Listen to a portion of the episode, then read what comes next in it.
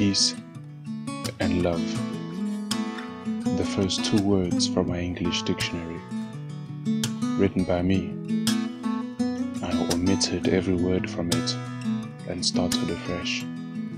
Likewise, with my mind, I cleared out the closets and learned everything I thought I knew.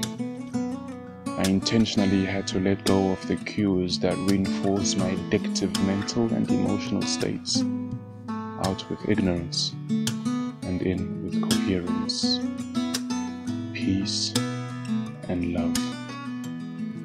Gone is that barrier of ego and pride which was meant to keep out anything new. The walls of Jericho have come down, and I'm on a remarkable ride, saying to the old me, I am done with you. I'm taking back my crown. I am the author of my dictionary, the architect of my mind. Peace and love. Written in my essence, pungent in my scent, all else is nonsense for which I will not pay a cent. Peace and love. This may sound supercilious, but I don't have all the answers. The questions remain the same, the answers differ from soul to soul.